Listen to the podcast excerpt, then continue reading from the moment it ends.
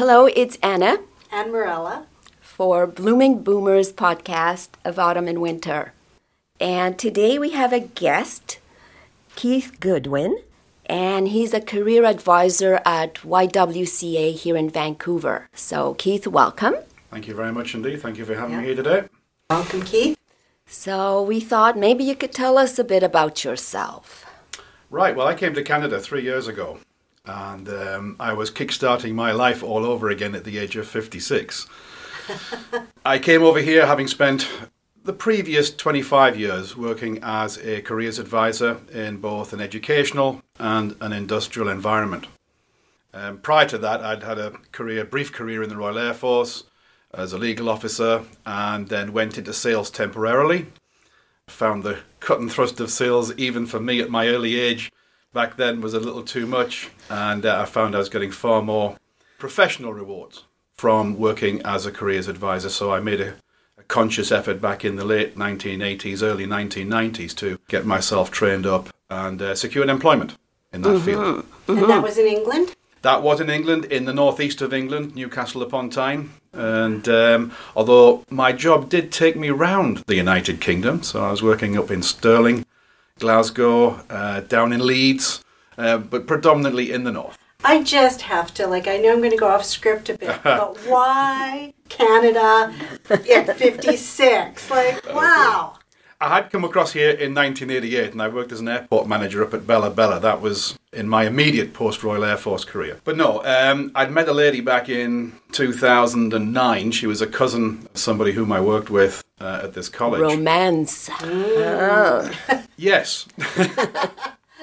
and uh, it's a bit, a bit, of a slow burner, but eventually uh, we just decided that rather than have long distance relationship, either she would move back to Britain or I would move over to Canada, and I just took the opportunity to um, be brave and go outside my comfort zone, which apparently, when I look back, I've been doing quite a lot, and moved over here back in the uh, January of 2017. So, you know good what? decision.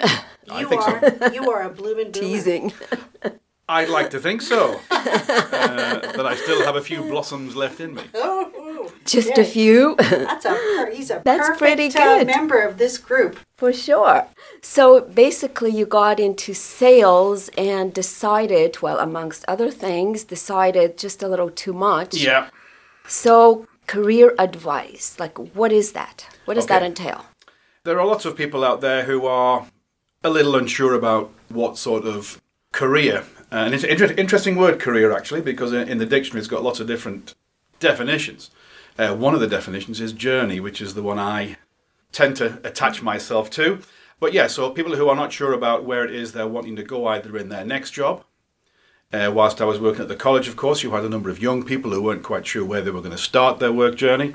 And you sit down and you provide them with information you provide them with advice and guidance on particular uh, careers and how to get on in those careers right from the very outset. So, whether it's academic qualifications, vocational qualifications, work experience, anything along those particular lines, you are guiding and advising those people on whatever stage of the journey mm-hmm. that they are at that particular time. Do you do you just uh, so at your work right now at the YWCA here in Vancouver? Do yeah. you work with just seniors or do you work with all age groups? Yes, my work with the uh, YWCA it's with a program called Job Futures 55 Plus. I must stress that I am here in my own capacity as an individual, but nevertheless, the program was devised, uh, it's been funded both federally and provincially, and it was recognized that people of, a, of that age, the 55 plus market, they were struggling to try and secure new employment.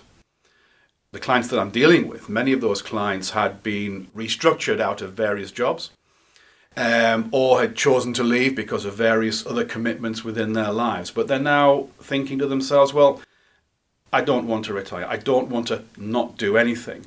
And as they've tackled the job market, they are experiencing difficulties, whether it's um, ageism, whether it's uh, the fact that their skills might be out of date, or they might be seen as being too long in the tooth and not willing to learn new tricks. So wow. the, the program was designed to address those issues and to try and reboot these individuals in their job search.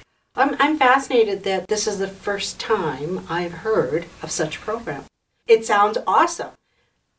Wow. I should feel disappointed So- at this point, but uh, no, uh, it is a relatively new program, I must Okay. admit. The program began in October of last year. So very And recent. Very recent, in fact. Um, there is our programs run through the through the YWCA in partnership with Work BC, and we've been running the program in North Vancouver and out of the off- and out of the Work BC office on West Broadway. As far as you know, are there similar programs elsewhere in Canada, North America? I, I, I can't speak for the whole of North Europe. America, but I do know, I- I do know that locally, uh, and I believe there's a program being run through Douglas College in New Westminster. Uh, that one's called Encore 55 Plus, and I think it's there to work alongside the program that we are running, but just for a different geographical area. So it seems there's a need for this. That's interesting because, of course, as a blooming boomer myself, I was uh, brought up with Freedom 55. And here we are in 2020 Yeah. With a program that is helping those Encore 55s finding work. So, do you think it's because people need to work or want to work? Um, I would say it's either a mixture of both or one of each. Um, each individual has their own particular motivation for this, and uh, it's clear uh, from my still yet re- re- relatively brief involvement with the program that a lot of these people feel that they want to work on, they don't want to sit around. So do you see trends? Do you see, for instance, you started saying some were, you know, downsized, some perhaps family situation. Possibly, yes. So is there like a percentage or a rough breakdown? I have never looked at it that way. I'll be honest with you. Okay. I, I, I couldn't give you an exact figure. I'm afraid. No, that's a- that's all I might go back to. Hmm, that's all right. So I guess legal or mandatory retirement is not something that's popular anymore or even should be the case. Yes, I was thinking about this in the run up um, to today's podcast. I've always been a bit sketchy about mandatory retirement. It's possible that there might be some professions uh, which might demand that, either because of the physical nature of the job, the, the mental demands that a particular job might create, and that might make that unsuitable for people of a certain age. Mm-hmm. But in general, I'm against, and this is my again stress my personal view mm-hmm. Yeah. that I am against mandatory retirement. You mentioned Freedom 55. I can tell you now that during my 20s, I mm-hmm. aimed to be retired by the age of 50. Not 55, but 50. Right. And I look back now, and there were lots of, or there have been lots of things that have happened that have prevented that. Some of which have been of my own, of my own volition. And I look back at what I've done since I was 50, and I'm thinking, yeah, I'm rather pleased that my plans changed um, during my 30s and my 40s. That because I I've seen and done things, even in the last three years, which um, have completely re-energized myself. So physically and mentally, I feel far more prepared to keep working. And I've seen the effects of people who have worked for long periods of time. I used to work for British Gas, and they had a major restructuring program, and there were a number of people who'd been with the organisation for upwards of 40 years, and yet they were only in their mid to late 50s, and they all chose retirement. Yeah. Well, not all of them, but a significant number did.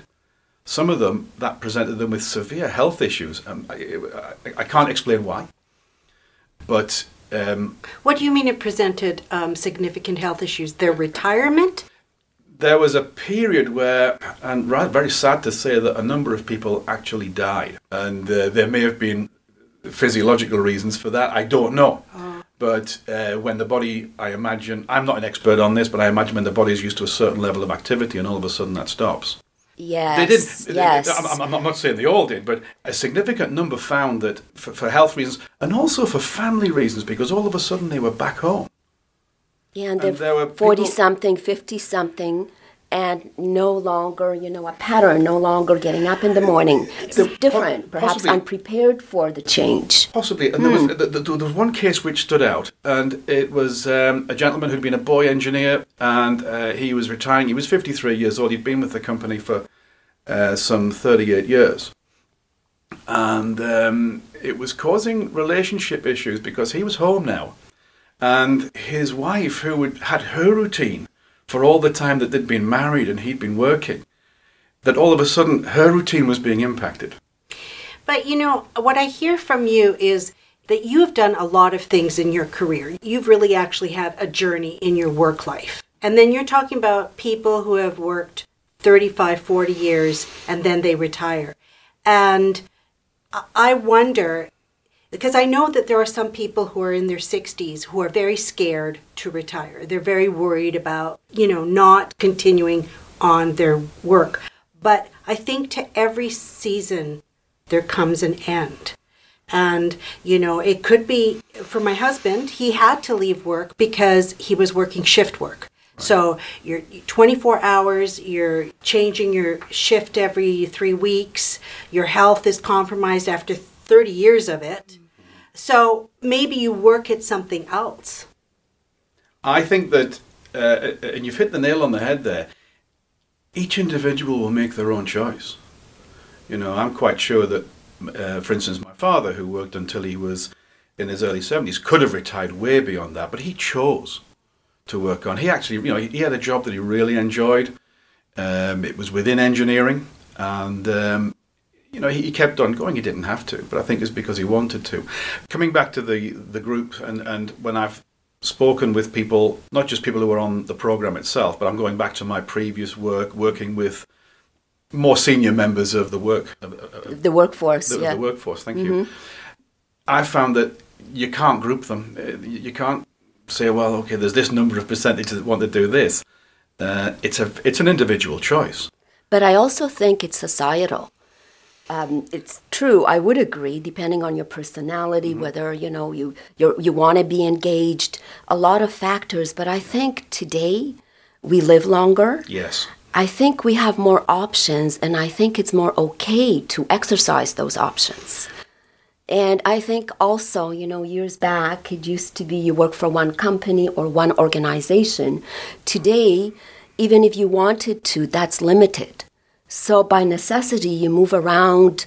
The security is not the same. So all those factors combined, plus the cultural and societal needs, some optional, some mm-hmm. there's just no choice. Yes.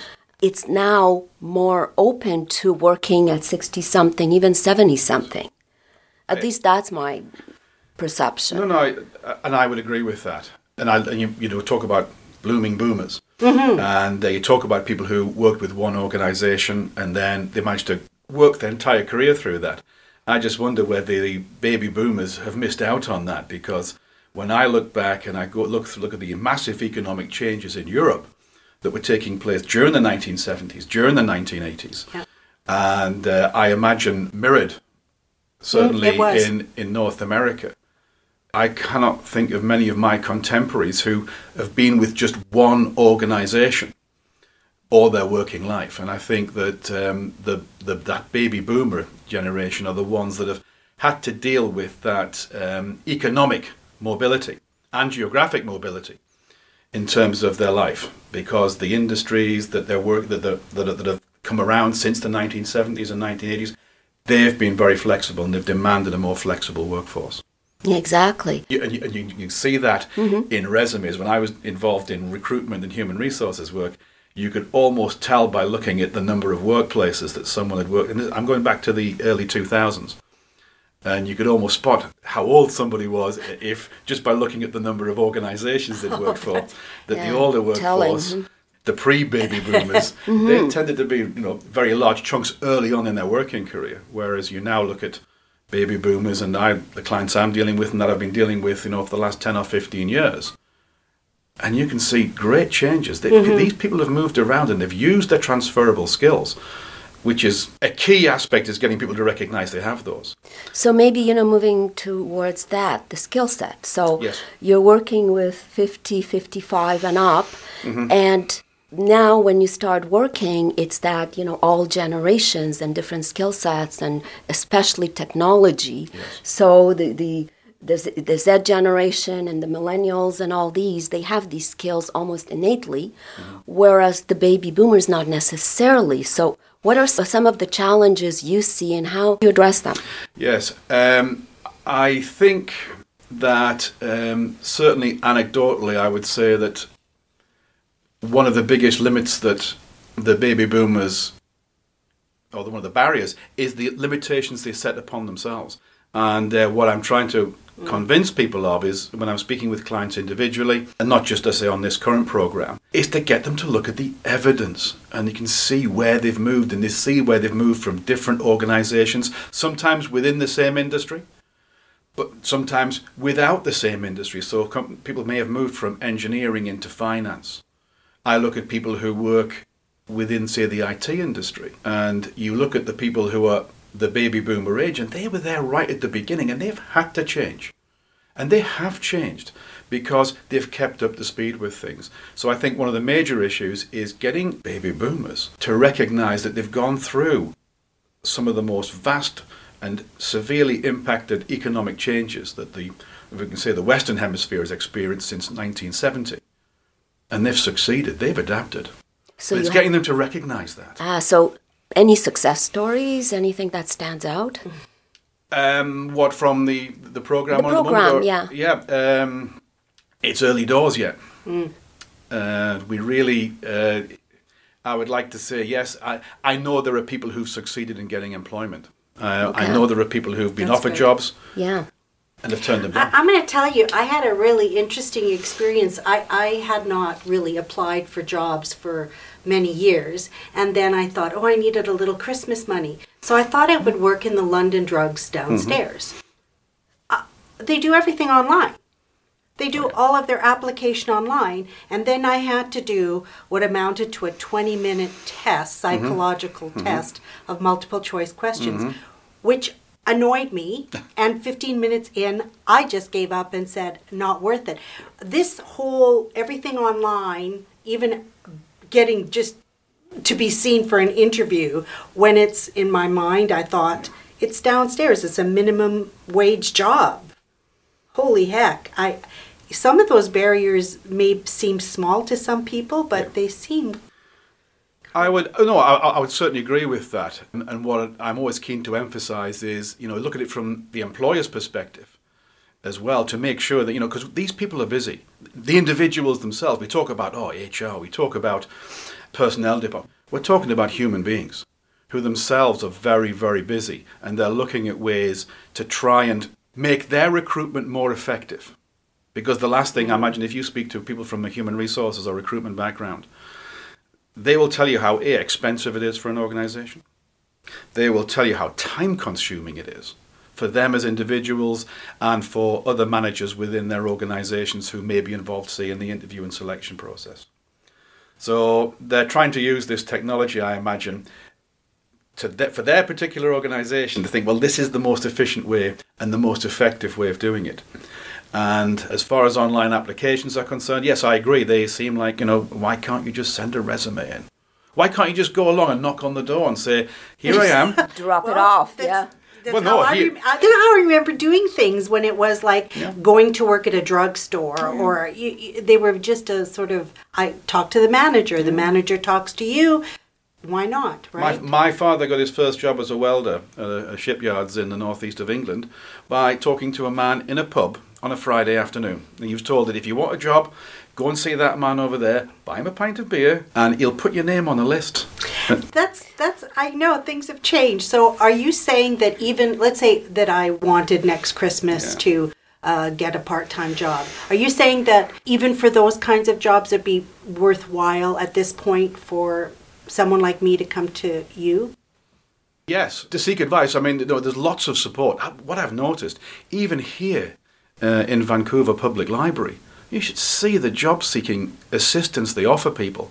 There is lots of help out there uh, for people of all ages who are genuinely trying to seek work.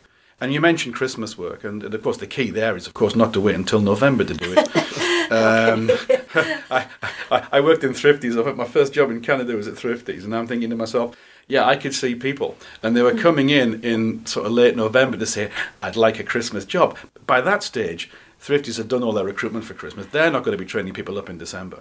They want them in June and July to get them. But that's and when. I'm thinking I need the money. The extra money is come out. It hits you in November, right? Not in June. But again, good point. again, That's to try to try and but just to try and understand that from the employer's perspective as well, mm-hmm. to try and make sure that you know whatever you're doing as a job seeker, and this is for all job seekers. This is to make sure you're presenting yourself all your transferable skills in the right manner, and it may well be that that is now online because that's how employers are seeing the way the most efficient and most effective way for them to recruit.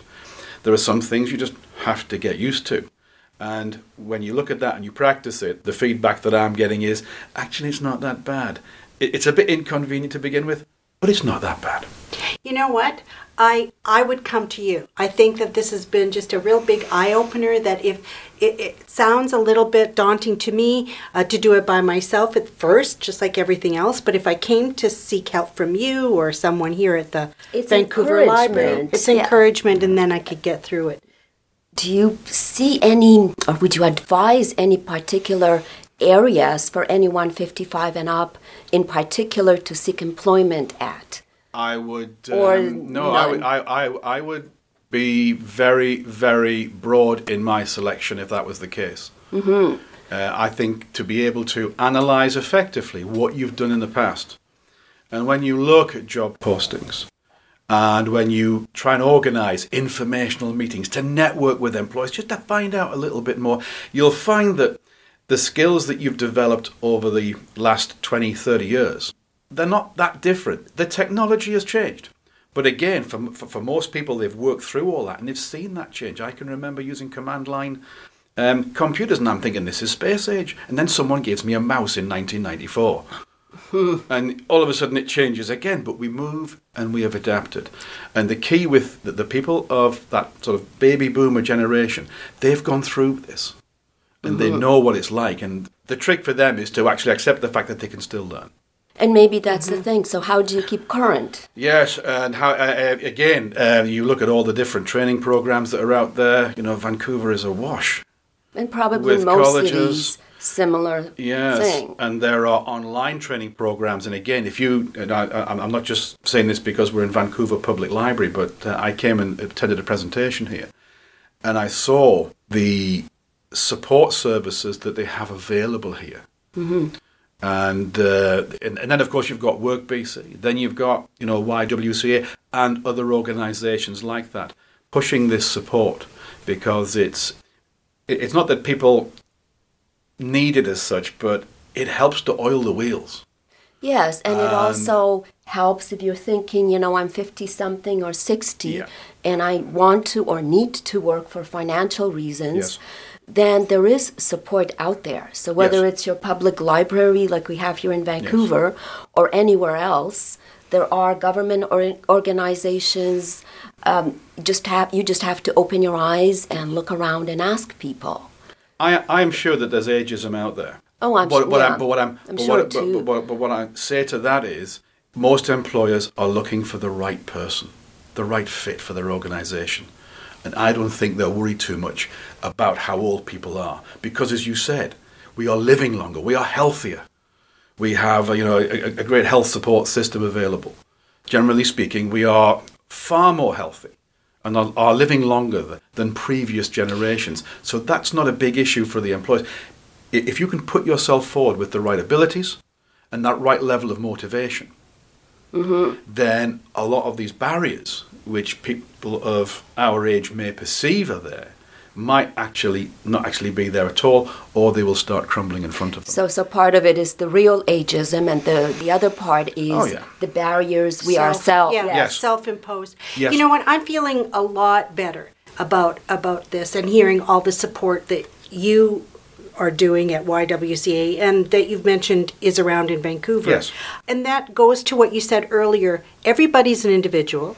And we can't all be lumped into, you know, everybody that's retired will never want to go back to work or don't ever give up your job because you're never going to find it. That, that these are all just uh, cliches and statements that may have some truth, but don't blanket everybody with it, right?